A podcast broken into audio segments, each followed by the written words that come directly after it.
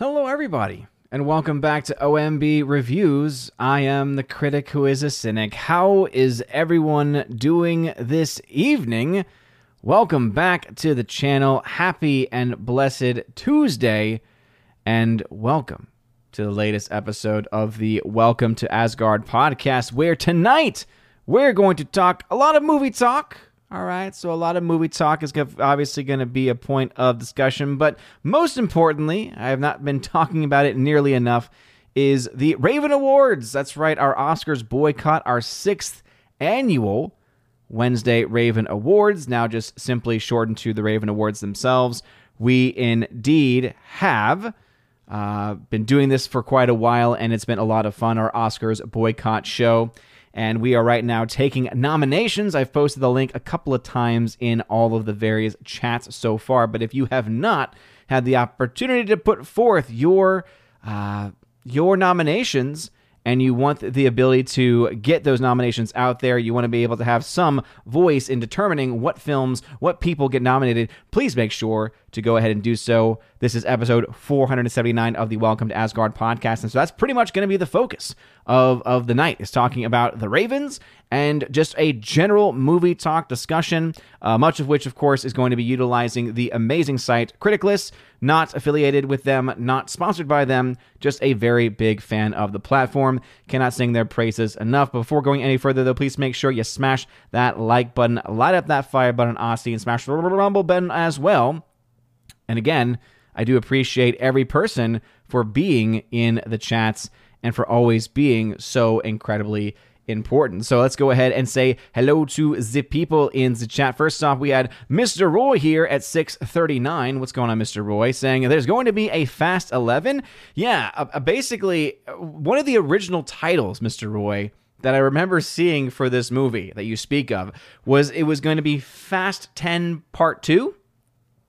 So, so essentially Fast 11, but they were kind of really trying to push the, the concept of it being a even though they're all you know except with, with the exception of a film like Tokyo Drift which messed up some of the timeline stuff and that was when it was really at its most fun. Uh, they've almost all been in sequential order right all following from the previous event so to me it just seems so silly to have that. I don't know if that was just an initial uh, title given to it but yeah. They, they've made way too many.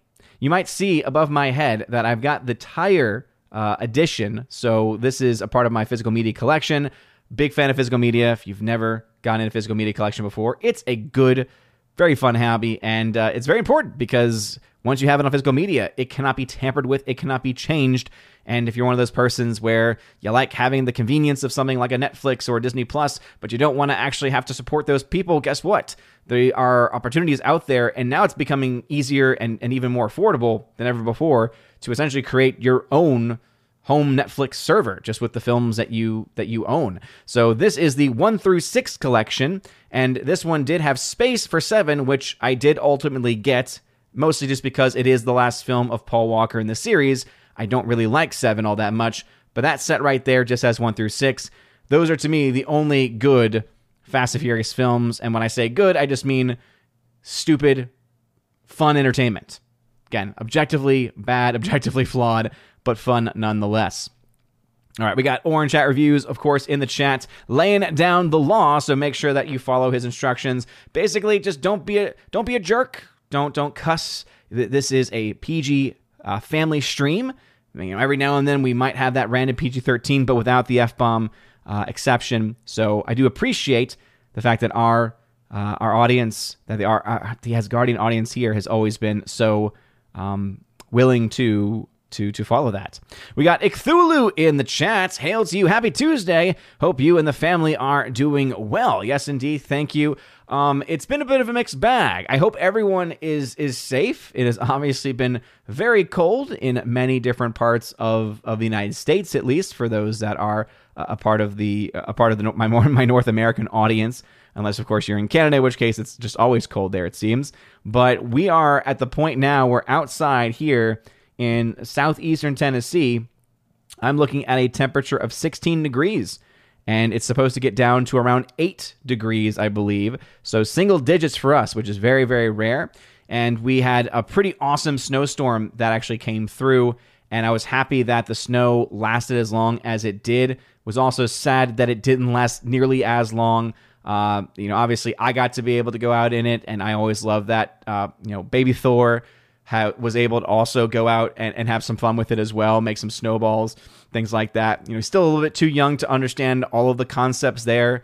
And it, we felt so bad because when you're at his age, there aren't really gloves made for them that are going to work the exact way they want, right? As a toddler, you know, if things don't go the exact way that they want, they get frustrated and so it's like it's almost better just to say, "All right, you know, just just, you know, t- take the gloves until you don't need them anymore, but if your gloves come off and you're touching ice, we're not going to be out here very long before we go back inside to make sure that everything um, gets warmed up and you know, we obviously stay safe in in that regard. But it was a ton of fun, uh, you know, having a snowball fight with him and you know, unfortunately, when we woke up this morning, because the snow had pretty much stopped and we had a lot of rain, a lot of the snow deposits had, you know, gone down a little bit. A lot more snow actually stayed than I thought. But then by morning time, since it was in the teens and when we woke up, it was all frozen solid. And so, you know, it is what it is. And it's tough because not only, you know, are, you know, schools being affected by this. And so, you know, obviously, you know, the school I'm affiliated with being closed, but also daycare being closed too. So that was kind of hectic, you know, especially with my wife being, you know, stay at home work where, you know, working remotely where they don't get the time off for moments like this. So having to, to step up in that way can always be, you know, a little bit, uh, a little bit stressful for me, especially when it's like I, in my mind, think, oh, I get a day off from school. But in reality, it's wait, no, I, I don't really get a day off from school.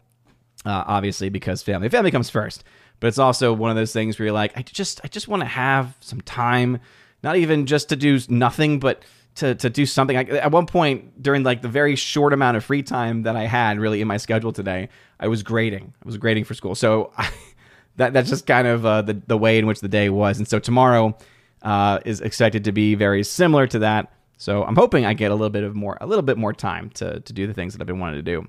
Anyway, Jacobite Wiseman, hail to you, good sir, says, I wonder what the price of theater popcorn and hot dogs are not having been in theaters. If you haven't been in a movie theater in a long time, I think popcorn is ranging from small to large from I think it's like five to ten dollar range, depending on where you are. Obviously, it would be a lot more expensive if you're buying it in a theater in New York City versus if you're buying it in a small city like Chattanooga or if you are buying it in you know a small town. It really just depends. But the range that I have mostly seen has been around the five to ten dollar range. Uh, that's for you know small to, to large popcorn. For for AMC's, they obviously have the annual bucket where you pay I think twenty dollars for it, and of course that includes the large popcorn that first time. But then every time after that, you pay I think about five dollars to get it fully refilled, and you get unlimited refills on it. So you're saving, you know, if you're someone that goes to the theaters a lot, if you're someone that has a lot of people, obviously, that go with you, family members, it can be actually a pretty good deal, um, you know, with that. And then the drinks are the ones that to me kind of always get me more. You know, obviously the, you know, when you think about just the the, the cost to spend ratio, when you think about how much, you know, profits they make on every single one of those things, it's insane. Like the, the percentage difference is just completely insane. But then again, keep going back to this every time that ever comes up, right? One of the main reasons why theaters have to do that is because that's how they make their money to be able to stay open, to run their business, and to innovate because they're not really making it off of ticket sales. And this is something I, I talked about from experience, and I've mentioned it a lot about how I worked at a theater and was, you know, in con- obviously in communication with my managers. And one of the things that was always very clear was that opening weekends, first two weekends, normally the split is 90% of those ticket sales go to the studio, 10% stays with the theaters. The way the theaters get any money from that is because they, of course, just are well much overmarking, you know, vastly overmarking the price of popcorn and drinks. Vast profits come from that, obviously. And so they're able to work with that. And then as a movie's time in theaters goes on, that split becomes a lot less and it becomes much more profitable towards a, you know, a theater. And that's why when you do have these tentpole movies that, you know, most of them these days don't really make money down down the long run, but for those that used to, for those that might still have that chance, think of a, a Top Gun Maverick for instance, that was a very good movie for theaters, especially, right? It wasn't just a big win for Paramount as far as the studio making money off of that, but it was also a huge win for the theaters because not only did they have a lot of people showing up up front, so they get some, you know, some some of that they get some of that money, a very small amount of that money percentage wise, but then because people kept coming back week on and week on, you had just uh, her, not heroic. You you had uh, you know historical historic level drops, right? Just the strongest holds that we've seen in quite a long time. That was very good too because once you get into that third, fourth plus, you're you're talking about closer to that 50-50 and then over time even getting closer to where the theater is going to get the you know a lot more. And it really comes down to risk reward, right? It's a higher risk for a theater to hold on to a movie longer after the first 2 weeks so therefore, they get a larger cut of anything that actually comes in. But anyway, I digress. The popcorn and hot dogs, though, uh, hot dogs themselves, I think when I was going to the theater more consistently, I think in college, a hot dog was about three or four dollars, which is quite a bit. Nowadays, I think they're probably closer to five to six, if I had to guess. Thanks, Biden inflation. Bidenomics. Let's see. Uh, Forever Sci-Fi, hail to you, good sir. Thanks for being here. Print screen in the chat at 727. We got G Monkey 76 hanging out as well. What is going on? I did again post that link in all the different places, all the different uh, streaming sites. We are streaming on Rumble, on Odysee, on YouTube, and also on Twitter as well. So if you are watching on Twitter, do leave some comments. They should be popping up here um, if you happen to post them. And as you all know, I do read comments as they come in before going into different topics. And all you need to put, do is put at Odin at the very beginning of your comment, at Odin. Lets me know that you're trying to get my attention. And I appreciate it. Killy Chow in the chat, what's going on? JS Pena says, Ahoy, ahoy to you. Fear of FEMA in the chat. CM Chunk. Yes, yes, yes, yes. All right, we got the Morak, who's a member, also tagging and saying, Hail, filling out my Raven Awards nomination form here in Frozen, Wisconsin. Morak, thank you very much, man. And I know if it's if it's cold you know, down here, it's it's got to be really cold up in Wisconsin as well. I think that there's also snow coming in. Um, if you didn't get snow in this most recent storm, I think the one coming up this this weekend is set to hit a lot of these other areas. So of course, always you know, be safe. You know, whatever it might be, be safe. And uh, yeah, it was it was crazy. You know, just going out. And I had lived in New York for about four years. And in fact, one of the years I was up there, I experienced one of these massive blizzards, like so bad that literally the sidewalks, which are normally very well salted, um, was just packed with with snow and with with ice. Um, and just you know the wind was crazy. I was seeing cars going sideways down the streets again, New York City streets, and so it was kind of insane. But uh, it, it is honestly just having those reminders, just going outside today um, you know, my son saying like, "Oh, I want to go walk on." It's like, no, you don't. It looks like snow, but it is not snow. It is solid. It is rock solid and slippery. So that was why yesterday was fun because most of it was snow and we could play out there and it was great. But today it's like we really can't go out because it's dangerous more so than anything else. See, Jacobite Wiseman says an awesome movie would be an Almuric based on Robert Howard's novel. That's a very just out of the blue comment. So, anyway, Keely Chow, what's going on? Baby Thor doing all right. Lady Freya doing all right. And Baby Sif also doing very well, too. Uh, McDonald, what's going on? Says, Odin, we talked about this. If you finish the last of the Pop Tarts, you buy more. Well, okay. I will have to remember that then uh, in the future. see, Kevin Wang at 731 says, Do you think Fast 11 they will go back in time because they are going back to the old plot. I honestly don't know and don't really care. I, I stopped caring, you know, after seven because the seven was the last film I actually had any desire to see. It was a massive disappointment for me. So the only ones that I really care about, the only ones that are, you know, alive in my head canon, I guess I could say, would be the Fast and Furious one through through six. But Kimberly G Killian Shadowcat, what's going on? Kimberly G says, Hello, Odin Mods and chat. Frozen over in Missouri. Yes. Yes, yes, yes. We've all been a part of this now, huh? Heartbreak Ridge. Hello, world. Hello. Hello, Heartbreak Ridge. Zaid Manzani, who is tagging here, saying, Long time since the last time I caught the stream live. Hope you're doing great. Well, thank you. I appreciate that a lot. Yeah, I'm doing just fine.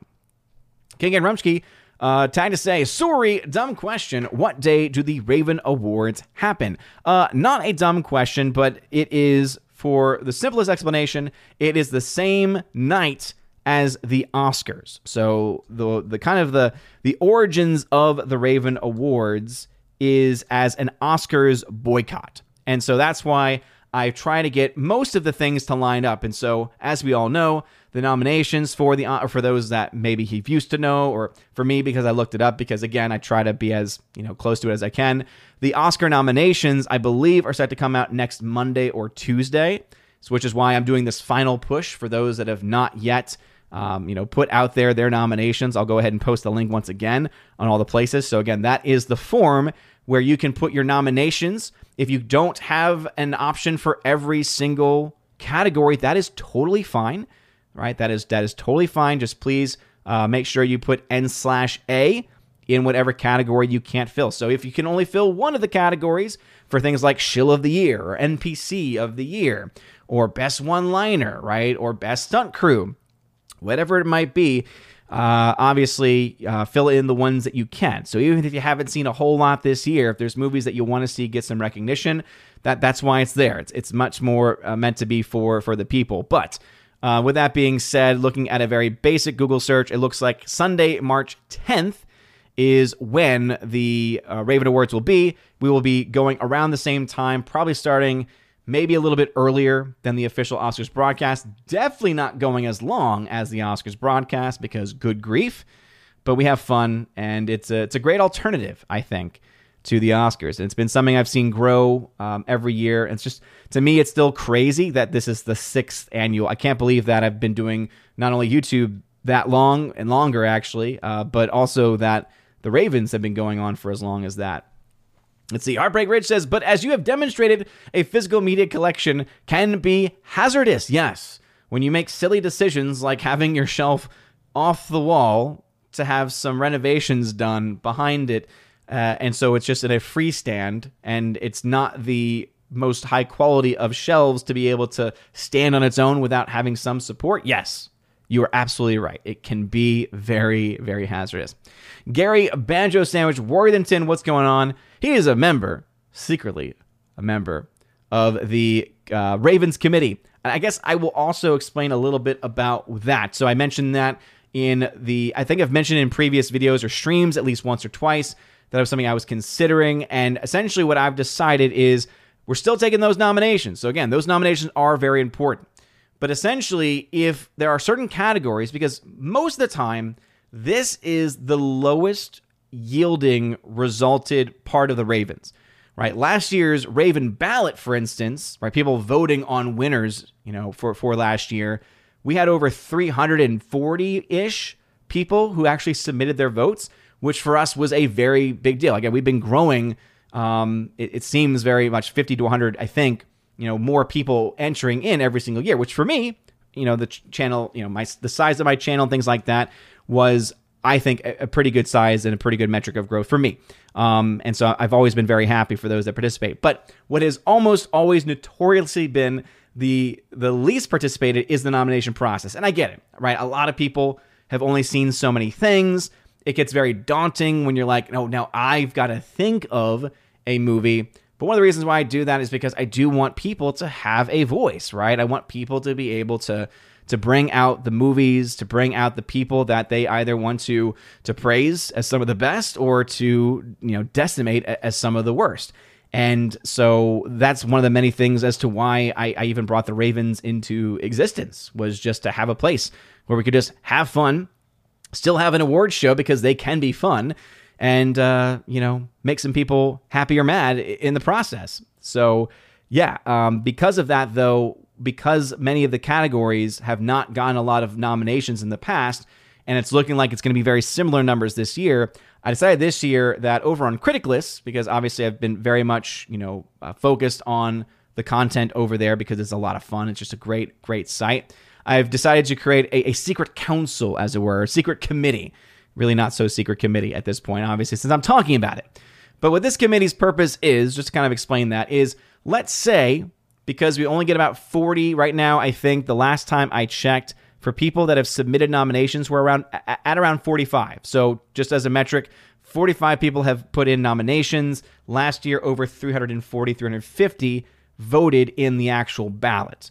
So quite quite a discrepancy there, right? And, and this is again about what the discrepancy has been every year that that we have done it. And so I decided that you know in in previous years there were sometimes moments where I had to make decisions and I didn't like the fact that I was either you know putting a movie in by giving it my own vote and this was again trying to determine whether something was going to get the fifth spot or was going to get in, in the case of of categories where we didn't even have even three or four you know people with multiple nominations things like that and so I thought, you know what, this is something that I think can absolutely in, you know help me in the process and to me I think it's a lot more legitimate. So what I did was because Criticless is a free speech platform for one, but also two, it's full of movie nerds. So there are people who I can follow who I know are watching all the movies that come out in a year, right? Most people who watch me and a lot of them who even participate in the Ravens are not the ones that are going to the theaters all the time, not seeing all the films that are coming out.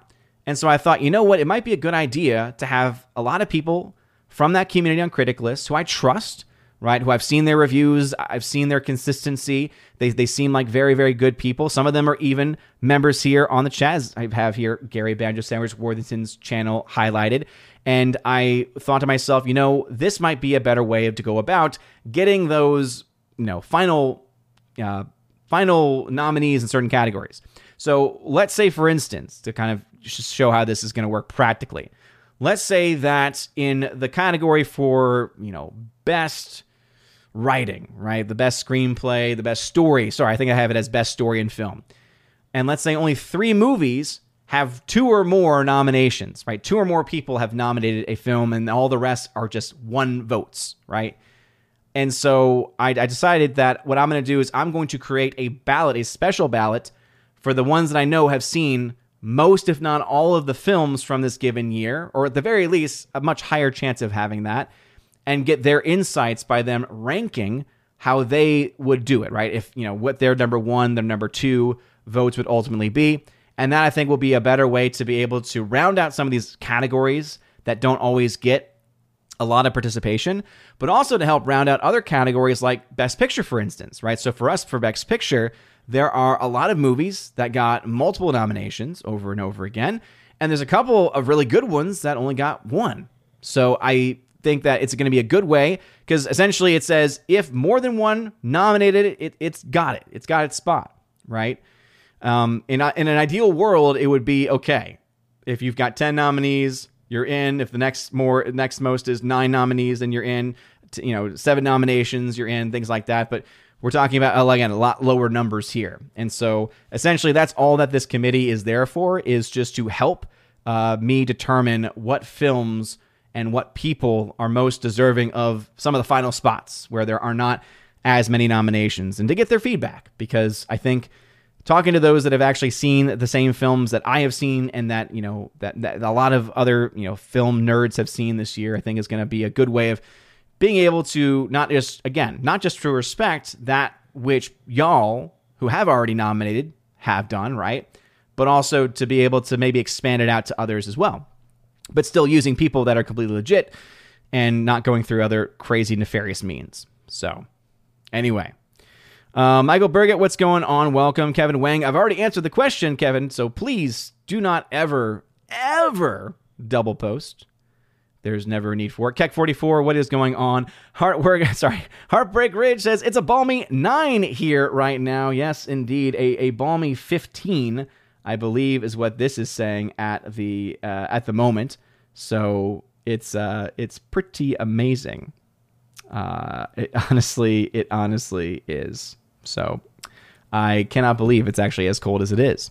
Kimberly G says it's six here. Feels like negative eleven with the mid chill. I haven't even looked at what the what the wind is. Let me see if I open this right. says uh, 15 low of 11 but that was from I, I always hate that so i don't know about y'all but it drives me crazy in weather apps where you're looking at it and it says, you know, it's right now 15 and the low is going to be this, when in reality, it, you're just looking at the the morning of the same day. Like to me, if I'm looking at the low, I want to see what okay, what is tomorrow? Like what's the lowest it's going to get down to? So according to this, the low is 6. So it's going to get down to 6 degrees, it's going to get up to 32 degrees and then uh, so on and so forth. But we're going to have some teens for actually several days. Um, So we'll have some ice on the ground for quite a bit. So that's why there's there's rumors and speculation since it's only getting up to 32 tomorrow and it's going to get back down to 16, which means the chances of things thawing are not high. The the hope is that since it's going to be sunny, that a lot of the roads and things like that would have some melting, right? Have some uh, you know less icy conditions, and so it would be safer then to drive on the road, even though it'd still be about 16 degrees. But yeah, I'm not getting much as far as what the wind chill factor is, but we are under wind chill warning. I'm sure many of y'all in the same area are there too. Let's see. Uh, Keely Chow says, and we're not talking about the Baltimore Ravens. We're talking about the Raven Awards. Yes, it's a very important distinction. Gary Banjo Sandwich says, my city had snow today. Very slushy pathways. UK goes all crazy over five inches. Nice. I think we had about an inch or two here. Master of Gaming says, have you seen as for Ava DuVernay's newest movie, Origin? the movie ISS and the political satire Founders Day. I have seen the trailer for ISS. It looks intriguing, but I will say it does not really look that much like a film I would want to go out to see in theaters. It just does not really come across as an original idea that is is innovative. I feel like there have been films like that as far as just a general concept. You know, people in a small area kind of going crazy. Now, obviously, there's the socio political ramifications of the, plot of the movie that have been revealed to us in the trailers. Um, but yeah, so I, that one could be a hit or miss, but it just seems like it's going to be kind of a B movie for me. Founders Day, I've heard of it, haven't seen anything for it. Ava DuVernay's, I have not seen anything for it, and I probably don't plan to because I, I think Ava DuVernay is, is a complete and utter hack. Orange Hat says, Is the desktop website for Critic List having problems? Tried creating an account and it isn't working. Um, not to my knowledge. I, I do not believe, uh, to my knowledge, that it is having any issues. Um, I'm going to try and see, like, my notifications are popping up. I'm able to see other people's profiles. I know that there was a moment where they had to shut some things down, but that was like a long time ago. So I would say maybe try going through, uh, downloading the app and going through that way um, and see if that can work. Let's see, Michael Burgett tagged to say, curious if you have heard about the film Freud's Last Session. I have. That's getting a decent release this weekend. It's based on a play of a fictional meeting between Freud and C.S. Lewis. Yeah, and I think, isn't it Anthony Hopkins who's in that movie as well? Isn't he the one playing Freud? I'm not sure. Or is he playing Lewis? Um, I forget exactly who is in it, but I I have heard of it, and it is somewhat intriguing to me. All right, let's see. Cthulhu says, considering the Raven Awards, what 2023 movies did you miss that you wish you saw in the theaters? Well, I don't know about the theaters necessarily, but I do know that uh, there are films that I've heard good things about that I still um, absolutely want to be able to to watch. Hold on one second. Sorry, I've been getting a lot of really random messages from from people who are trying to like sell me on stuff they're like, we we really like your channel, and we really think that your channel has a lot of potential. And it's like, normally it's just one random one, and so it's very easily understood to be like spam and a scam and stuff. But it's been like several recently, and it's like, go away, go away now. Anyway, so the films that I've heard about that I've been wanting to see are films like Past Lives. I've heard some good things about that. Heard also good things about the film Maestro as well. I think that's on Netflix. Um, have also heard good things about Anatomy of a Fall, and uh, let me see. I think those are kind of the main ones. I've heard some things about Zone of Interest, but that that movie is just so hard to find in general. I don't think I'm going to wait to watch that one before I, I give my official top top ten list of the year. Wayward Noodle, who's a member, what's going on? Steven to say, still any update? What movie you plan to see first this year in theaters? No, not not really. I, I mean, I'm, I'm trying to look at the. Actually, you know what? It'd probably be easier for me to do this since we're do we are doing some movie talk and we've been talking about the Ravens. Let me see if I can pull up the release schedule. I still find that one of the better release schedule um, that for me visually makes a lot of sense is over on thenumbers.com. So let me go ahead and pull that up so that way we can all look at this together. So again, the question was what is the first movie in theaters that I'm going to watch? Again, there's there's none that I know of off the top of my head. Um, but again, this weekend, January 19th, you do have ISS. Again, looks okay, maybe, but not really something that that's driving me to want to actually go and see it. Um, you then have a special engagement of Cowboy Bebop. Okay. Let's see. The next major wide release you have is Miller's Girl. No idea what that is meant to be a, a reference to. Um, the Chosen season four, not my thing. Argylle, uh, February 2nd. My guess is that the next film I might have to watch in theaters, not because I want to, but because it'll be homework for Friday Night Tights, would probably be Argyle, I think, because of Henry Cavill being in the movie, but also still not a film I have that much interest in. I don't really find the trailers to be that good. I love Henry Cavill, but Matthew Vaughn can be kind of all over the place sometimes. And I, the writer, specifically, I think my main concern with it is the writer is also uh, not very consistent when you look at what his filmography is. Lisa Frankenstein then comes out after that. Not anything interesting there. Uh, Turning Red. By the way, for those wondering, like, why didn't you talk about the fact that Soul didn't make any money in the the weekend? You know, uh, in the box office breakdown for this past weekend, because I did not need to talk about it because who honestly thought that movie was going to do anything. They released it back during the pandemic, straight onto Disney Plus, and it's now been what three years or so since that movie was released on Disney Plus. Who who would have thought that a movie that for me actually I liked, I actually thought Soul was one of the better films. It was when you look at all the films they decided to put out in theaters that year that was one of the better films that they really should have put out in theaters instead of some of the other garbage uh, that they ended up putting out. However, I didn't cover it. I didn't cover it because if anyone thought that film was going to make money, especially when no one really saw it, except for maybe some people on Disney Plus, I just again, that's why I'm not going to talk about Turning Red because I'm going to tell you my prediction right now. It's going to not do well, maybe even do worse. I, I mean that that's really not much of a prediction, and yeah, t- to me that's just uh, that's low hanging fruit for me. I have no interest in the Bob Marley movie. Madame Web. Okay, so if if Gary does not make us watch, all right, if Gary does not make us watch the film Argylle, the film I know he will make us watch in theaters is Madame Web, for obvious obvious reasons. Um, and the only thing that would keep me from it is February 14th, for those that don't know. Not only is that the feast of St. Valentine, whatever your Valentine's Day nonsense that the media pushes on you and that the you know the various corporate structures try to push on you as well. It's nonsensical. Uh, for the feast of the martyr Saint Valentine is what it should be. But this year it's Ash Wednesday. So because of that, Ash Wednesday, obviously, I, I, still have not pinpointed what I'm doing for Ash Wednesday, or rather, what I'm doing for the season of Lent this year.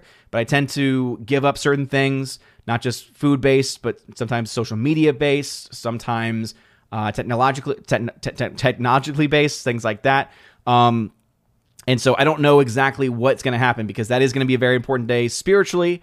Uh, and so timing is going to be a question there. Obviously, I'm sure that they'll have special showings. My I, guess would have special showings on that Tuesday on, on Fat Tuesday on the uh, on Shrove Tuesday as it's known more traditionally. So yeah, m- those would be my guesses. But there's really not a whole lot coming out anytime soon as far as films that I actually would want to see. By the way, apparently Winnie the Pooh, Blood and Honey 2, they're making a sequel. Oh goodness. Wow. Um, let's see. Nothing there that I can see. Nothing there. So for me, okay. The Mar- so the month of March is going to be the the the, the films that are some of my most anticipated of the year. Okay, because Dune Part Two, which was my most anticipated, comes out March first, and then March eighth, a week later, my top three most anticipated film, Cabrini, comes out, and I'm definitely going to be seeing that. Um, you know, it's a it's a story of a of a Catholic saint, Saint Frances Xavier Cabrini. So films that I want to see, I'm not looking at anything until March, unless I hear about some other random independent film, maybe. But that's about it. Let's see. JS Pena, getting back now into the chat, says, Hope my pick for show of the year gets picked. One of the beautiful things about the nomination process is that I do not collect uh, emails, so I don't know who has made what nominations. So I, I do not know. Let's see. Wayward Noodle says from sunny Florida, filled my awards out last week. Ah, yes, you Floridians, always shoving it in the face of others. But here's the thing I am not jealous of you because I like this. I like having snow. The fact that I had a snow day, the fact that I was able to go outside and build a couple snowmen and have a snowball fight with my son, that's a special moment. That that's something that's going to stick with me. And it's something that I really hope and pray we are able to have uh, more often than than the ones we've been getting. Because like the last one I remember that was like this here was back in 2020 when we actually had first found out that we were that we were uh, expecting baby Thor at the time. Uh, Steven, will you be going to MegaCon? So right now I'm hoping to. That's really all I can say. Uh, it really comes down to some logistics. My my wife has not yet, to my knowledge, talked to her uh, her boss, her company, because there is a a conference that's happening in relationship to their work that's actually going to be in New Orleans. And since we have family there, there's the potential that she goes to that conference around that same weekend and then is able to get help watching the kids because that's obviously the biggest thing there. If that's able to be a possibility, then I would absolutely uh, you know, go down to MegaCon, probably, you know, get in late Friday, be there Saturday, and then head out after Mass on Sunday. Um, would probably be right now what, what the plan would be. However, as I said, I do not have confirmation. A lot of it is just dependent upon one, whether my wife is going to be going to that conference, can go to that conference, whatever it might be. And then two, uh, whether or not childcare and child help, more so than anything else, is going to be a possibility. Lady Tharp of Hastings, hail to you. Thanks for being here. By the way, that just reminds me for any of my Keeper the Bifrost level uh, people and above, uh, again, I do apologize that I have not been as active with the giveaways channel recently. Uh, just a lot of craziness here at home, and I know that all of y'all can always understand that. I've got still like a shelf full of movies set to give away, so I'll try to make sure if I can find sometime tomorrow because technically I'm off from school, but I'm not off because when you got the, the kids who are also at home, it's it's it's really like you're not off at all. Uh, so if if so, I, I, will try to get some giveaways up and running soon. I do always want to try to make sure that we get several of those, and I feel and that y'all feel it's worth um, that membership level. So again, I do apologize for anyone who has been waiting on those. Steven, uh, who tagged here at 746 says, Do you think this will be the first year no movie makes a billion dollars at the box office? There is that potentiality. I know that there are some, uh, some who randomly, I think, point to films like Dune. The problem with Dune Part 2 is that the first Dune was not a massive financial success, just in and of itself, right? Budget compared to, to total money. I, I know it came out at a time when there was still legitimate excuses for theaters not being available. I think from from what I can remember, but I, I do also have to look to the, the fact that it's still also coming from a very niche property that is not broad ranging in scope. Now, I think because Denis Villeneuve is behind it, and because they were able to get uh, a cast of, of, of actors that have universal appeal across various demographics, that might be able to help it. But I think that film has a ceiling of I think 4 to 800 million and I know that's quite a wide range, but as of right now that's what I see as as a possibility for it. Now, we won't know until the opening weekend. We won't know until we get more information about that, but um, that would be my my guess is is that that film will not be a billion dollar film. Some also think well maybe Kung Fu Panda 4 it is universal and I do think that if any studio's animated company is going to be able to do something like that, you might be able to see that come out of them and, and their kung fu, you know, kung fu, uh, kung fu fan, uh, kung, kung fu fandom, kung fu. I did it again. Kung Fu Panda franchise. Um, I guess the issue with that, if you if you go ahead and just, I'll pull this up. The issue when it comes to that franchise is that it's not really a billion dollar franchise right? So these are unadjusted numbers, by the way, but even when you adjust them, I think they would just miss out on a billion. So the first film back in 2008 made 631 million, 664 million a few years later, and then 521. And so they were actually going down, right? The numbers were actually getting less. So I think you have a, a franchise that's probably gotten a little bit tired. Domestically, look at this 215 to 165 to 143 because we're going ahead in time. Remember, this would be actually worth a lot more. This would be worth a lot more, but not as much. A little bit more, but not as much. And so you're, you're seeing probably close to half of the initial audience that saw this film domestically not being there for the third film. So because of that, I think Kung Fu Panda is not going to be one of those films that is able to to surprise anybody. Uh, Ghostbusters: Frozen Empire, same same story really. Again, the the last Ghostbusters film, it did fine, it did okay at the box office. It was not a, mega hit. It, it was not a, a, a, huge, massive hit or success. Uh, for any of the MonsterVerse fans out there, and I wanted to specify, there are MonsterVerse fans, and then there's also the MonsterVerse cult. And if you're honest, you know that there is absolutely a cult following to this movie. Um, but just looked at any of these movies, none of the films have actually on paper been profitable. Toho has been making money, but as far as how much was spent, typical marketing, things like that, these have not been massive movies, right? These have not been billion dollar films or even close to that. So I highly doubt that movie is going to be able to do so. People need to look to history to that. Um, the franchise has just not shown itself to have that kind of, of power to it. Um, let me see. King of the Planet of the Apes, same thing. I would actually say that that franchise has been okay, but it has not been a, you know, it has not been a, a massive uh, franchise. This is going to include probably all of the Planet of the Apes movies. So let's just see here. So we have Planet of the Apes 20 sorry, Rise of the Planet of the Apes. That was 470. The best they had was Dawn of the Planet of the Apes back in 2014, made 710. So again, adjust for inflation. Inflation gets that closer, probably to eight, nine hundred million, maybe. And uh, War for the Planet of the Apes back in 2017, you saw a decrease there. So that film, again, half a billion, not a billion dollar franchise, uh, not really even close. Right at the at the at the peak of it, it was still maybe a couple hundred million dollars away. So that film probably also not going to be in the cards there for anyone who's thinking that it would be. Um, Inside Out 2, I'm going to say right now, I'm not even going to go into the financials because Disney Pixar used to be guaranteed money.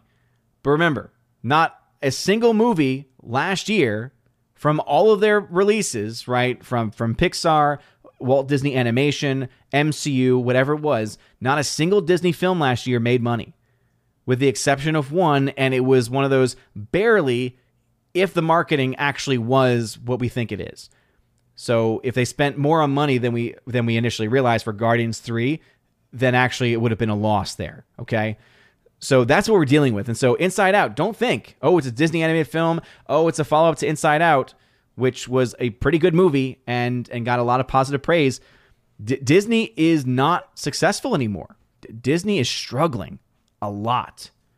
Disney is struggling quite a bit. So again, I don't even have to really look into those numbers to to be able to see that that's just not going to be really likely in the cards. Disney has to have a major turnaround if that's ever going to be the case. Uh, Despicable Me 4, maybe.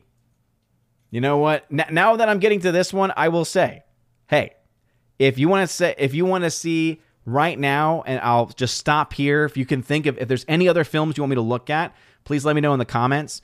Um, but as far as where we are now, right now we're in the July, uh, you know, summertime releases if there was any movie that had any potential to maybe get to that billion dollar mark in 2024, it would be this one. And, and here's the reason why. All right. First film, 2010, 544. So that means the first film adjusted for inflation, what, maybe closer to 700, 750. But look at 2013, Despicable Me 2, you adjust that, that's a billion dollars. Minions made over a billion before you adjust for inflation. Despicable Me 3 over a billion dollars before you adjust, in, adjust for inflation. Minions Rise of Gru got very, very close to a billion dollars. Very, very close to a billion dollars. So, yes, I would actually say that Despicable Me 4, on paper, based on simple historical fact, has a stronger chance than any other this year, I think, to be the film that makes a billion. I don't think it is but as far as which film will likely do it, that if if you had to make me bet money, that's the movie I would probably end up going with without looking at the others. And so let me know if there's others that you want me to look at. Let's see. Shorty Short Laura says best snack choice is always a kids pack, usually candy, popcorn, and soda for six dollars. I wholeheartedly agree. Wholeheartedly agree. Forty people watching on YouTube. Thank y'all. Um, if you have never gotten the kids pack and you're if you if you have an AMC and you go to an AMC, it's actually the best deal you can get. And I'm not saying it's a good deal financially. If you were to look at the individual cost of all those items, you're still overspending. But you get just enough popcorn to be happy. You get, you get the taste of it. You can put the butter on it, all that other stuff. Like you'd be happy, right? You'd be happy. You also then get a soft drink, but you can get in a very tiny cup. But you can also get and substitute a bottle of water for free. So you can get a bottle of water for free with that. You can also substitute your candy for an upcharge. So the way I normally go is I get the bottle of water because you just get more ounces, you know, in your beverage for it, same price, and then I take the upcharge of about two dollars and get Junior Mints. That's my my go to candy um, at the theater, and that's about eight dollars. About eight dollars, and I think it is a lovely little package for sure. Let's see. Heartbreak Ridge says, Your not so secret committee agenda. Exactly, right? Forever Sci Fi, double secret nominations. As I said, it is only to determine from the votes that only get one vote. Right? If I happen to have a category where I've got 10 votes, 9 votes, 8 votes, 7 votes, 6 votes, 5, like if I've got a clear, you know, 5 people, 5 choices where I've got those multiple nominations, they're not going to vote on that one.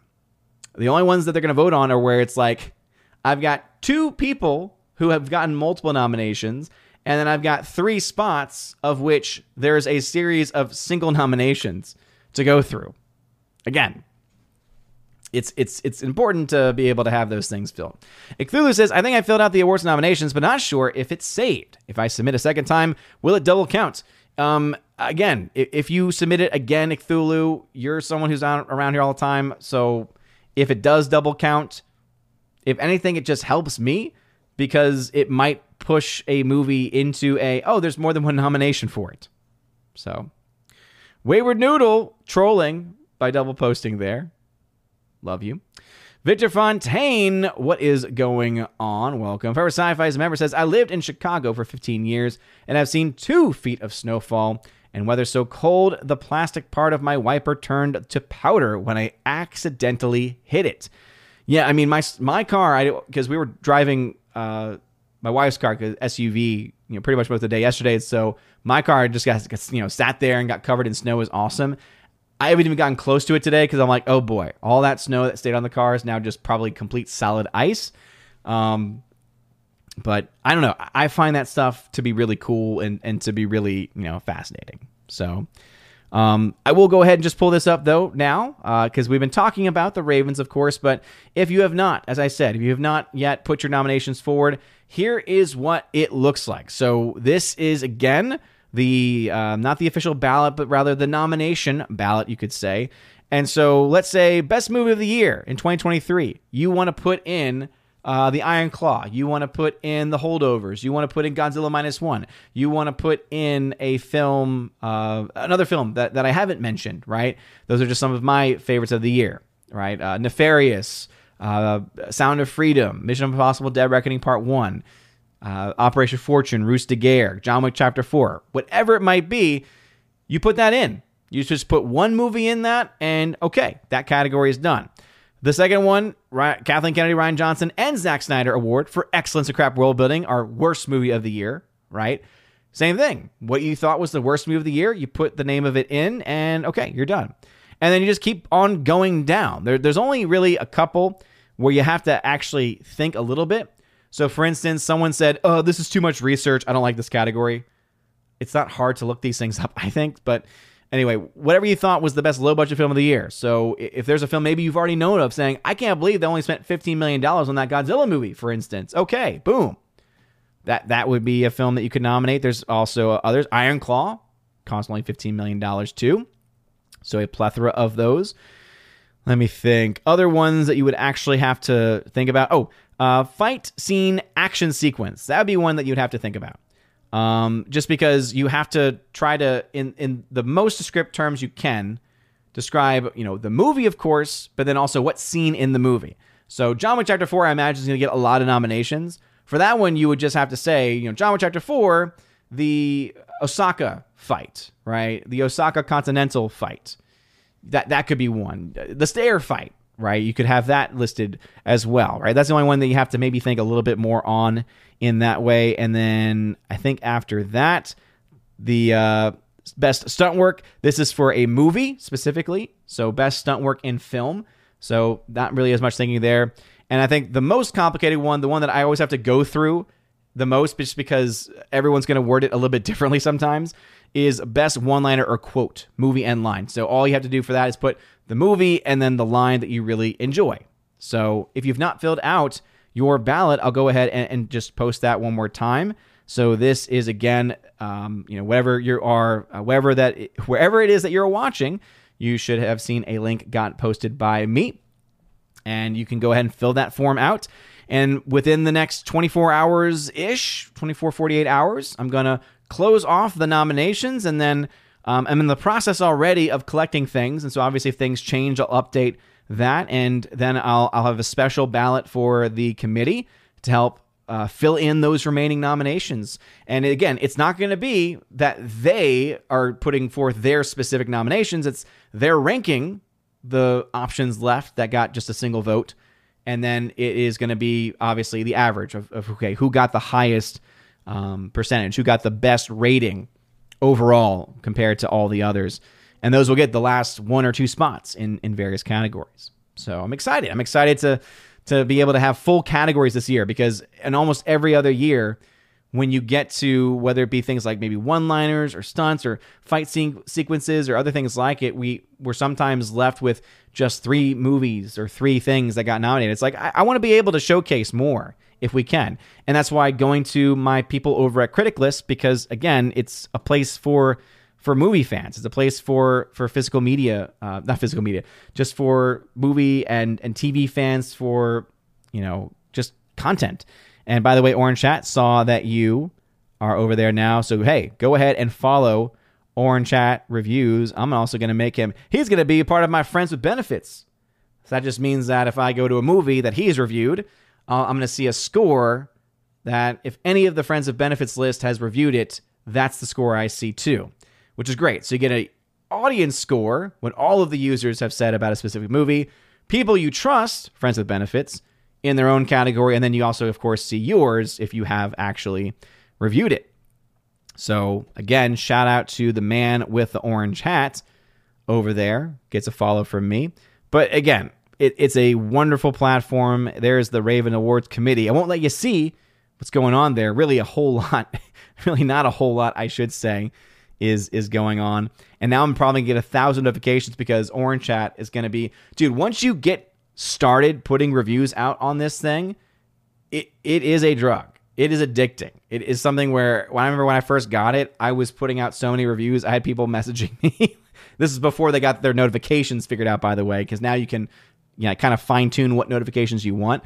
But I'd be like notified every time someone would post a movie review uh, that I was following, and then I was blowing up other people's because of you know posting so much.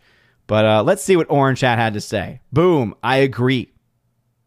That's a, that's a great score right now, Orange Chat, for Godzilla minus one. It is absolutely one of the best. You get a like for me, good sir. But anyway, this is the site that I've been using to find people who have seen a lot of the modern stuff and can obviously be trustworthy to be a part of that committee. All right. Rob D at 757. It's 822 in real life. So I'm still about 20 to 30 minutes behind, as I normally do. Rob D says, Hello, Odin just finished submitting my nominations for the Ravens. Only could submit for about half. The rest were not available. Rob D, no problem, dude. Again, you could have nominated in categories that need that extra one or two nominations. So, anyway. Um, I just saw this comment. I find it interesting because Anthony Hopkins, if I'm not mistaken, and uh, Orange Chat, were you the one that sent me this film where Anthony Hopkins plays C.S. Lewis? I forget who sent that to me or who had recommended that one to me. Um, but I find it interesting that Hopkins is now in a movie who and playing Freud. And again, to me, acting wise, makes complete sense for him to be able to pull off that role. but also that I think he has played C.S. Lewis in, in another film. King and Rumsky at 757 over on Rumble says, Oh boy, I think we all know what 2023 movie you missed that you wish you saw in theaters. Now, what King Kane Rumsky is trying to do is he's trying to insinuate that somehow, some way, I would have wanted to see the Meg 2. Even though I've always made it incredibly clear to, to him and, and to most people, I have no interest in ever seeing that movie. And, and may God have mercy on your soul. Kimberly G, yes, I will probably be forced to watch Madame Web if I had to guess. Icthulu says, I have to say that Flaming Hot was a cute, fun family movie. It's wholly fiction, but just a pleasure to watch like an old 80s movie. Recommend. I've heard good things about it. Icthulu. Um, if you don't have a Criticalist account, I recommend getting one and putting those reviews out there because guess what? Can't tell you how many people on that site have been able to influence me in the movies that I watch because again, it's a place for fans. It's it's a place for people to be able to go and it's just to me even already with such a small community, it is so much better and more trustworthy than Rotten Tomatoes could ever hope to be. That's why one of the one of the again, there's many reasons as to why you know many motivations, right? Free speech being one, but another is that they want to be a place for people to be able to go to actually have trustworthy ratings. Again, you go to the reviews for Barbie, there's people that have given that film, remember, on their scale for their top score, it's most excellent. For their next, it's rad. Then it's decent. Next level is bogus. The worst is heinous. So you got people like me on there who have, I think, most accurately labeled Barbie as a heinous movie because it's garbage. But then you also do have other people that have had rad, even most excellent ratings for it. So there's a good mixture of normie type audience, right? There's those that are more film criticky, right? Who are looking more into the uh, cinematography and and looking at those just very you know specific objective elements that sometimes people you know other people don't necessarily care about. Um, and, and then you just have other people that are just random fans of other things. It, it's it's really been fun to find more and more things to be enjoying in it. Prince Green says Miller's Girl Miller's Girl stars Jenna Ortega and Martin Freeman is about a teacher and student who have a complicated relationship, to put it lightly. Oh, no. No, no, no. Why? Why why are we still making movies about that? It just it makes you it makes you ask a lot of questions about the people behind these projects. General Wingster, our patrol. Leave me alone, Odin. I'm watching Con Air. That's a great film. But I have one thing I need to say to you. Put the bunny down. Heartbreak Ridge at 802 says, I fear for your health. If you are forced to watch Madame Web, I will pray that this cup will pass from you. Appreciate it. Orange Shadow, who's a member, says, I do believe the real St. Valentine died rather horribly, as he wouldn't announce his faith, hence the martyrdom. I might be remember that wrong. He was beheaded. Orange Hat. Yes, he, he, he was beheaded. That's why I always appreciate whenever everyone's like, "Ooh, Valentine's Day, Happy Valentine's Day." Part of me is always like wants to be the very based friend slash commenter who who's hearing this like in an outward conversation to say like, "Oh, do you get really excited about the commemoration of the beheading of Saint Valentine?" here's a picture. Here, here's an art rendering of the beheading of Saint Valentine. Rob D, what's going on? Master Gaming, I voted for the Ravens a month ago. I figured you were one of those early persons. Keely Chow, there seriously needs to be a Winnie the Pooh stoner comedy. Does there? Does there really? Michael Burgett says, I heard reports the Wim Wenders film Perfect Days is supposed to release on February 7th. It's the film that Japan listed as their candidate for Best Foreign Film instead of Godzilla Minus One. Dang! Wow. Obviously, very different culture there. So I would be probably somewhat interested. The issue is that Godzilla Minus One was already so limited in its reach. I can only imagine what a film like Perfect Days would be reach wise, especially not having the Godzilla name attached to it. By the way, Baby Thor had never had really any experience with Godzilla before, and he we brought him into the office earlier, and he immediately sees two things. One, he sees the tire and he's like, What's that? That's a wheel. That's a wheel. I'm like, Yeah, it is. And then his eyes shift, and like for a moment, he goes, What's that? And I'm like, That's Godzilla. So uh, I think it's the early sign that uh, he's gonna he's gonna be a fan of legitimate Godzilla movies. I will go ahead and say that right now. Thanatos Felicitas says Inside Out 2, it will be about puberty and she will be non binary. And if that is absolutely true and confirmed, right now it's all speculation. But if that is confirmed, it absolutely will be one of the biggest financial failures of the year. No doubt in my mind. Forever Sci Fi. Kung Fu Panda should have stopped at three at the latest, though I would have, uh, though one would have been the best. Yeah, I thought the first one was fine, and then after that, I'm like, eh. Print screen, Joker 2 has a shot at a billion dollars. Ah, I, yeah. So I know, let me see if I can look that up for a second. So here is the thing with Joker 2, okay? Because in general, I would say that the, the principle I'm sure that you're using on this one would be valid, all right? So, for those that don't know, we were talking earlier about what films I think have a chance of getting a billion. As of up to the summer, that, that's as far as I went in the release schedule. The only movie that made any sense to do so was Despicable Me 4. And that's only because if you look at the history of that franchise, almost all of them, you know, the first one set the stage, right? And adjust for inflation, you're getting to 750, 800 million dollars worldwide. After that, all of the films have been either billion dollar films outright or have been easily adjusted inflation number for a billion. Um, or in the case of the most recent Minions movie, just missed out on a billion dollars. And so those films have always been up there. So if any film would be able to do it, mathematically, historically, that seems to be the one. All right. Now, someone just brought up Joker 2. So here's here's one thing. First, the first Joker movie had just the very simple name Joker. All right, this might seem like a silly point, but that is sometimes enough to actually have an impact on whether someone sees your movie. A bad film title can absolutely impact it because sometimes you'll see a movie title and say, I don't know what that means. I am not quite sure what this is. And so therefore I'm just not going to worth worry about spending my time, energy, and, and money on a film. So the fact that this film is already Joker Folie Folie Folie à which someone who's not really a French speaker, I, I can never know what to say and how to say it properly. But what I can say about this, so billion dollars doesn't have the potential to. Obviously, we could say in theory, right? In potentiality, maybe. But then we got to go down just to the the general facts, okay? The first Joker, right? Joker 1 this was a phenomenon, right? This was a global phenomenon. It made over $300 million here domestically, but it was the international push that really pushed it over the edge, right? And the United Kingdom was a, a big part of that. $72 million from them, 48 from France, 46 from Japan, 43 from, from Mexico. All right. So they had a lot. They also did not have any money from China, which is always a good thing and is always a, a pretty big deal.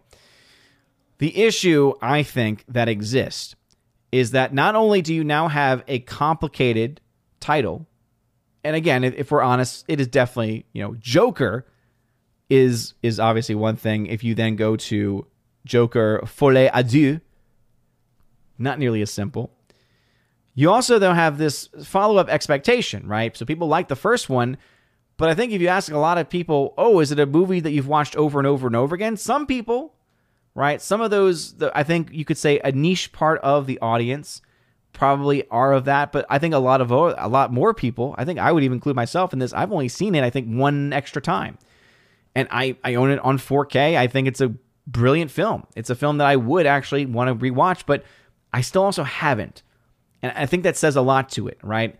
Not that the movie's not good, but rather that it doesn't have the same quality um, as having that first experience, right? That that raw emotion that is put forward by Joaquin Phoenix, that is put forward by the screenplay, that is put forward by all these different elements.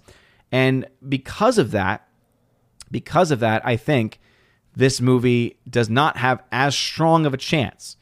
Again, historically on paper, but in this case too, we're dealing with a film that everyone was surprised got to a billion as an R-rated movie.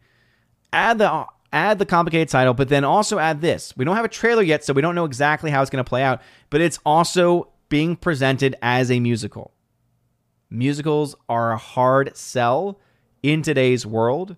Just talk to The Color Purple, just talked to West Side Story, just talked to most musicals that have come out in the last few years.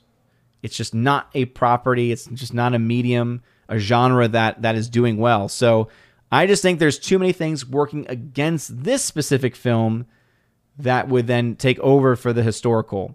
Um, again, I go back to Despicable Me. There's a pattern of behavior, right? There's there's a very similar release schedule. There's obviously very similar uh, titling, right? Just Minions 1, Minions 2, Rise of Gru, right? All of these things are, are very simple to understand. And so there's a good reason to use that historical context to, to mention how that film likely to get to a billion. Whereas in the case of Joker, you have just the one Joker film. That was a phenomenon. Can you catch lightning in a bottle twice? It's not a guarantee. That's why one is lightning in the bottle and, and the other is not. Abomination hanging out over on Odysee. What's going on? As long as they don't ruin the protagonist with some random diverse girl boss in Despicable before, yeah, I mean, ultimately though, when you get down to it, a lot of those films have stayed away from most of that. Cthulhu, the biggest shame of all is that Despicable Me forgot about the father and daughter story. It's so rare to see and was the most important plot point of that IP. Yeah, I, I think that's definitely a good point. Uh, Laura says, "Whoa, whoa, whoa, whoa! You can sub bottled water at AMC. Sweet, yeah. I mean, again, California can sometimes be crazy with certain things, but as long as I have, before I worked, when I worked, after the fact, you can upgrade to a a bottled water, and it is, uh, yeah. So basically, your choice is either the base model, as you could say, is a bottle of water or a cup. So that was the last I had heard, but yeah, it was good. Osmosis Jones was better, says General Wingster. Rob D. What do you think will win worst movie of the year, Barbie or the Marvels? Do you mean for the Raven Awards? I honestly don't know. Don't forget, Rebel Moon is a contender now too. There's a lot of nominations coming out. That that's a category where there are several films with multiple nominations, so not as much work for for the committee to fill in the rest. But uh, yeah, Abomination gonna be hard to beat Godzilla for best low budget. I think you're right. Um, the one in my mind, because I do think it's better on paper, is Iron Claw. You know, if those are the only choices that I had right now, my vote, my vote would go to Iron Claw. Though I think both are phenomenal. Master of Gaming, are you planning to see The Beekeeper? Not really. Not really. Uh, Jason Statham, generic action. Unless he's in a Guy Ritchie movie, usually I'm not interested in seeing anything that he has to do. That's why I still haven't seen the Meg 2 and have no plans to. Shout out to, to, to King Kane Rumsky. Orange Hat, I just finished my Godzilla minus one review. Yep, I was able to uh, to highlight that one. Uh, he also posted a review for Monarch Legacy of the Monsters. I'm only in the first episode, I think, and I will say this right now I don't like it because the lead actors are not good. The the, the main uh, was it the main Asian actors that, that start at the very beginning are not good. I haven't even gotten into any of the extra stuff with it, but oh no. Again, all this MonsterVerse stuff, I just I just don't get it. I don't understand why people enjoy it.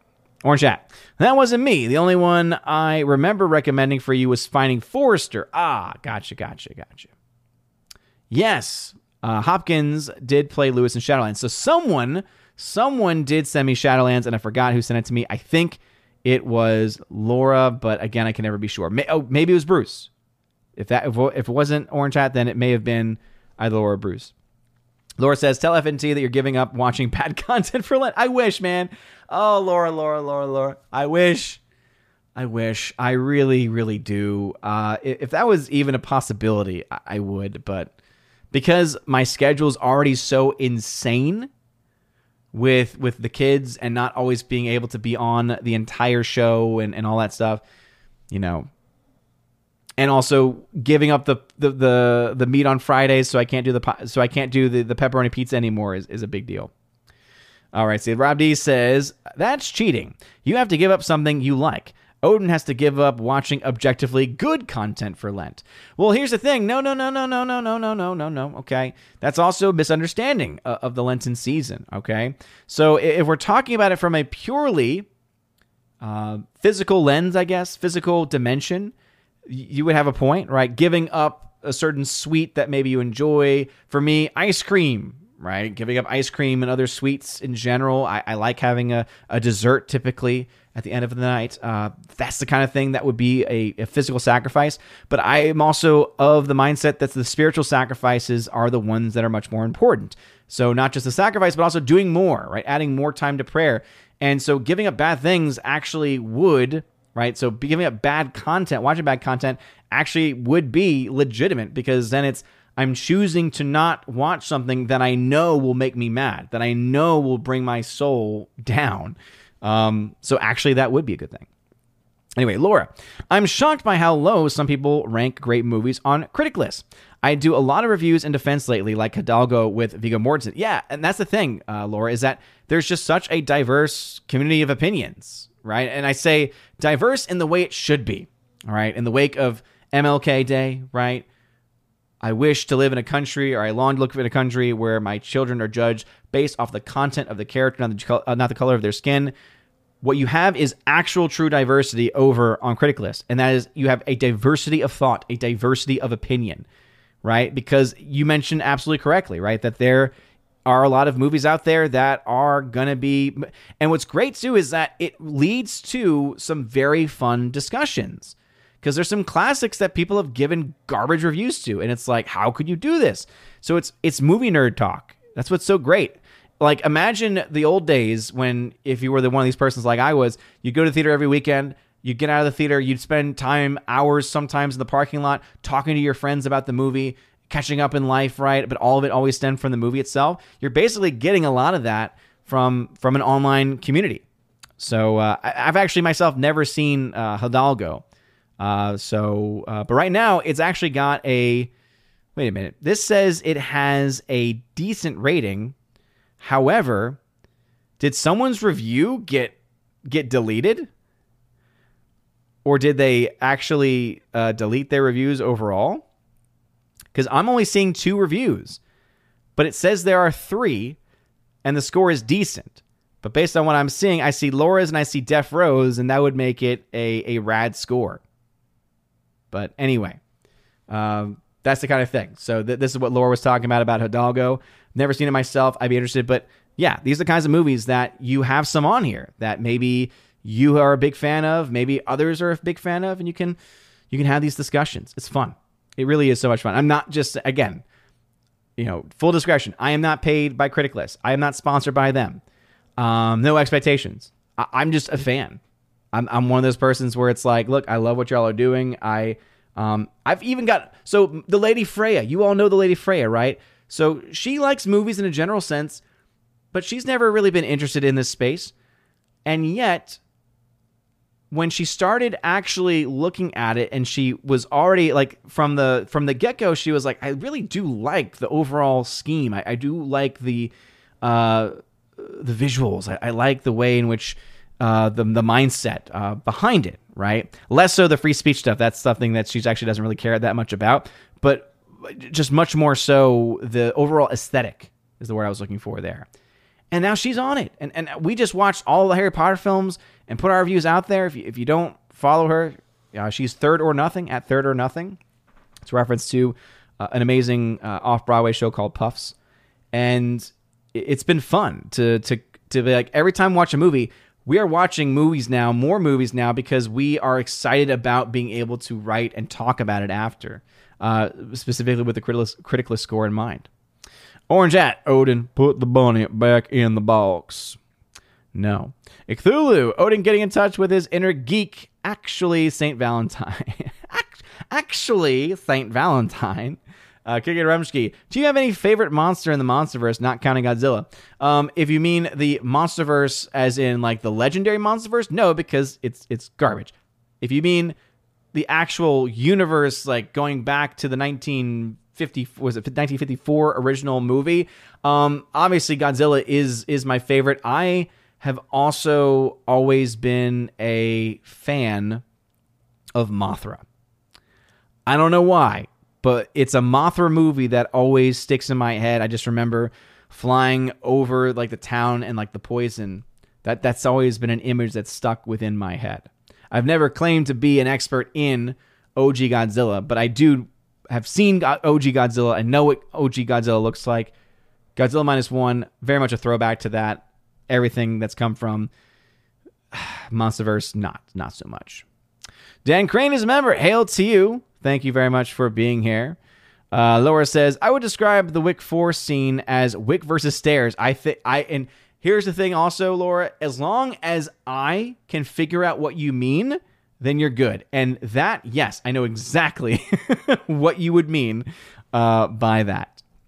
Let's see, Orange at 839 it is A44 in real life. Uh, Monarch has slightly interesting, was slightly interesting, but has problems. Continuity, destruction. My review has spoilers, so watch it through at least episode 5 before reading, if you even care. Like for me, I am barely through the first episode, I think, and I just don't really even care to keep on uh, watching it. 37 people still watching on YouTube. Thank y'all. Appreciate that. We're about to wrap things up here tonight. Says I do need to get some ice cream in order to sit down, enjoy, relax a bit from from the craziness of the day. Um, but getting back to that comment, I because of that probably could read your review and, and, not really feel it. The other great thing too is that you can you can mark your reviews as spoilers, and so that way people can know before actually reading it if you think it actually has any. General Wingster, no, don't you do it. Cthulhu, let me tell you about the Lent loophole. Oh boy, what do you mean the Lent loophole? What do you mean the Lent loophole? are you trying to say that I'm mentioning or I'm trying to talk about the Lent loophole? No, I, I try not to do any any loopholes, right? Because, for instance, you'll hear a lot of people out there be like, "Well, Lent's only forty days, and so that means that you know the Sundays are not actually counting in the season of Lent, and so that means you can actually partake in the things you've given up." And it's like, no. You know, the Sundays obviously are going to be unique because they are the Lord's day, right? They are something above and beyond that, that you know, that liturgical uh, restriction. But we are still called to persist. We are still called. Basically, think of it this way all of this is stemmed little small theological talk at the end i guess all of this is is stemming from jesus' time in the desert 40 days and 40 nights in the desert he spent. All right? Fasting. Now, the other interesting thing is that when people hear fasting in that context, they think he's not eating any food, he's not drinking any water. You know, and obviously, could Jesus have done that as God? Yes, of course, right? But fasting just indicates saying that you are limiting your meals. You are, you know, for instance, think about John the Baptist. He was fasting by eating only locust and wild honey, things like that. So Jesus fasting in that way. At no point do we hear anything about the 40 years, sorry, the 40 days he spent in the desert, where every seventh day, every Sabbath, he was able to rest and he was able to uh, he was able to get a reprieve and eat, you know, a, a nice fillet or something like that, right? Not not something we really hear about. So when people ever mention that, because sometimes that's like the excuse people make is, well, you know, I can always eat it on Sundays because they don't technically count. It's like in the numbering, maybe, but within the actual spirit of the season itself, yes, absolutely. Anyway, Wayward Noodle says Shawshank Redemption, great movie, horrible title. Yes. Yes, I, I definitely think that there is a lot to be said there. And yeah, if you're talking about plant based meats, yes. So for me, I one year I did try that, and that was just more so of a let's just see how it is versus oh I found a loophole because those are actually even worse for you health wise than a regular burger because you have to literally have as much you have to have an insane amount of sodium just to make it taste bearable.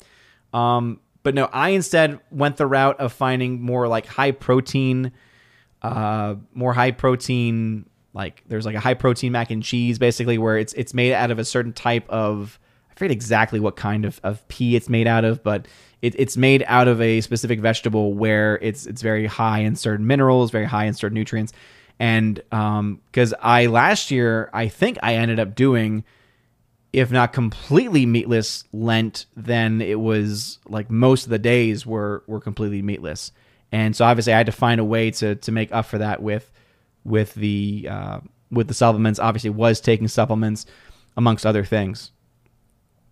But anyway, uh, Orange Hat says, "What is Lady Freya's name on Critic List?" So at third or nothing, all spelled out. Third or nothing is is her username. If you go to the search and just put at third or nothing, it should pop up. Uh, Disney, sorry, Forever Sci-Fi, who is a member, says Disney Marvel people should have watched a silent voice to see great movie about someone with hearing issues who can sympathize with and not get annoyed. Is that the anime? Um, I I mean, yeah, I I think that there are other films. There's another movie too that actually, oh my goodness, it features the same actress from A Quiet Place actually, and I thought, I thought that it handled that issue a lot better with yeah with Millicent uh with Millicent Simmonds, and again I know that some people might not be a big fan of hers for various reasons. Wonderstruck in 2017 uh, tell the tale of two children separated by 50 years. In 1927, Rose searches for the actress whose life she chronicles. Um, in her scrapbook in 1977, Ben runs away from home to find his father. The film interlaces two stories set 50 years apart, switching frequently with them. Each tells the story of a child's quest. In 27, Rose runs away from her father's New Jersey home to find her mother, Idol. The actress Lillian Mayhew in 1977, recently Arthur Ben finds uh, runs away to find and search for his father. So I actually thought that was good because it does obviously have those moments where you have a, a parent even like just being very annoyed by what she's going through. Um, and so it's like that he, but it is so not in your face, trying to shove it down your throat that throat that you are hearing um, special, right? And then just actually, uh, there was an Oscar winner from not too long ago, also that I actually really enjoyed. It was it was an Apple TV Plus movie. Um, let's see, uh, sign language movie. Coda. I actually really liked Coda. So I think there's great films that deal with that subject um, that are also not nearly as preachy as something like Echo, which I think I only got through the first couple episodes, and I'm like, Ugh. All right, I do need to start wrapping things up though. So let's see. King Ramsky says, "Do you fast outside of Lent?" Um, not as often as I wish, but I um, usually on Ember days I try to find a, a way of fasting on on that, and um, there's some feast days too. So I follow basically there's there's two traditional fasting groups that I'm a part of. I follow the one that is it's it's more than the minimum by I think about the second level on that one. I'm trying to slowly build up over time, um, and that has fasting throughout the whole year. But I do try to uh, to have that. Let's see. Cthulhu says, Thank you for the stream and hope you'll forgive my passionate opinions. You're a highlight of my non working hours. Uh, wish you a blessed life. Thank you. Cthulhu, dude, I always appreciate your comments. I always appreciate your thoughts, man. So, yeah, if I ever come across in a certain way, uh, please just know, just know, no hard feelings uh, unless it's just you know completely crazy you know like like a hardwick comment or something. Uh, steven says so another married woman wants to have an affair with me but i learned my first lesson for the first one. Good grief steven. Why, why do all of the married women want to commit adultery with you? I just you, you need to hang out in different places man. That's what i, I think you need to start doing. Oh man. Heartbreak ridge uh, it's like Friday is not a license to gorge on seafood if you are someone who loves it. That misses the point entirely. Exactly. Right. So you obviously you can have fish. It does not break the. And here's the other thing too. People need to remember. Right. These are not divinely mandated laws when it comes to the the fasting and abstinence on Fridays and the allowance for things like fish. Right. These these are church laws and they have changed over time. It used to be um, very firmly established, you have to abstain from meat every Friday of the year. And then an exception was put in, and I think the 70s or 80s, where you could substitute that with something else. And of course, it got abused. And now most people, it's so funny, the amount of students that I talk to where I say, Did you know that you're supposed to abstain from meat every Friday? They look at me like, What? And then I say, Well, actually, you can substitute it with something else. And then they're like, What? So it's important just to again also say right, and uh, there's a brilliant text out there called Credo. Um, obviously, I, I would pronounce it more like Credo, right? Of I believe in Latin, but it's a it's a catechism put out by Bishop Athanasius Schneider, the I think most important and the most well spoken and the most I just think crucial member of the church's hierarchy right now, who is a bishop, Bishop Athanasius Schneider. It is a modern catechism. And what he does is he handles not only classical theological questions, but also modern issues too. Like uh, obviously, he, he mentions the transgenderism uh, nonsense. He he talks about feminism. He talks about so many other things. Um, but one of the things I love is that he breaks down the difference between a divine law and a precept of the church, and and why we are still bound to follow. And and, and again, the, the the but still the difference as far as actual you know, power and authority. All right. Wrapping things up here, Steven. If the Mandalorian movie happens, do you think it'll be a flop at the box office? Yes. Anything coming from Disney Star Wars is going to flop. Uh, unless there was a major turnaround. And yeah, I, I have doubts about that being something that happens. Orange Chest says, good way to do New Year's. Me and Mar Jade are doing Nick Cage New Year's. Oh, okay. Nice. Her sci-fi. Yes, Silent Voice is an anime. I thought, yeah, I thought I had that. I think it's the same guy. Isn't it the same dude, uh, Makamoto, I think, uh, who did the uh, your Name, Weathering with You, and Suzume. Suzume is still I film I want to double watch. Hardwick says, I just now showed up. There's been a big power outage here. Within five seconds, I heard you mention my name. Yes, indeed, Hardwick. Always, always. For sci-fi, I've abstained from seafood my entire life. It makes those Fridays during Lent difficult. Yeah, and that's the other thing too, right? Is let's say there is something that you are allowed to eat, but it's something that is not really a sacrifice for you you know th- that's again that that's why we have to if we understand why those principles are there why the church has had that law because it's always based on a deeper theological principle then we are then going to be able to enter into that much better than if we're just one blankly and blandly following a set of rules or, or two trying to find our way to get through the different laws that exist. But anyway with all of that being said orange chat posted a review of the first john wick 95% fresh 95% most excellent. Love it, dude. Love it. Can't wait to see your reviews as you keep posting them. And if you have not yet joined Critic List, please go ahead and do so. It is an awesome place. If you want to, um, oh wait, sorry, Silent Voice is Naoko Yamada. Yeah, Yamada. That's the one. That's the one. Yeah, it's the same guy. I just got the the name wrong there. So, anyway, uh, Steven, I have not determined that yet, and normally I, I keep mum on, on on on certain things. Um, I share other things that I think are potentially beneficial to others to find inspiration. But I think that there's a, a ton of great uh, resources out there. I would say try to look at any articles from 1 Peter 5, great Catholic publication, maybe even from, Crisis Magazine. Um, and any just traditional Catholic site, I think, can give you some some pretty good ideas of, of things to do. Um, I, I think that based on just again, since you mentioned it tonight, wherever it is that you're meeting these people, it might be a question of, okay, where am I meeting these people? Is this really a place that I should be? And is there an alternative that I can go towards to try to limit that as much as as possible? Yes, Abomination, you should. You should give your review of that film and join Critic List. It's a fun place to be. So, anyway, thank y'all. Small but mighty group here tonight. We talked a lot about movies, but it's fun just to have a general movie talk, not not going really into the the box office analysis and, and all the numbers and everything. Up to 49 people so far now who have nominated. Thank y'all again for doing that. This will be uh, closing, as I said, in the next 24 to 48 hours. And so if you have not put your nominations out, I just posted that out there. Um, on all of the different locations. So please make sure that you take advantage of that.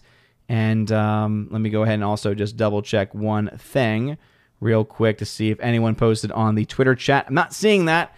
Um, and I know that Twitter can sometimes be a little bit finicky. But anyway, those will be done soon. Nominations will be announced next week. So once I get all of those nominees coming in from y'all, I'm then bring uh, the remaining uh, nominations nominations that still need to be finished, that still need to be decided upon to my council, to my committee uh, to go through. But the Raven Awards, they are upon us. So those will be announced around the same time as the. Actually, no.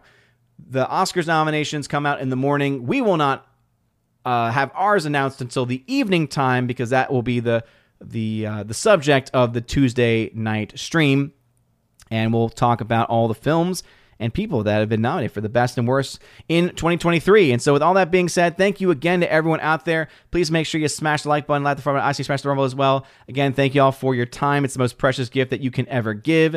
I appreciate y'all. Appreciate y'all with with every fiber of my being. Uh, make sure to stay safe out there. Stay warm. Uh, make sure to take care of your pets. And please also uh, share this video out and share the channel out so we can continue growing this, get more and more people here in our community, here and here talking, and uh, and also getting involved with things like the Raven Awards as well. So you guys are all amazing and beautiful people. Hope you all have a wonderful rest of your evening. And as always, God bless.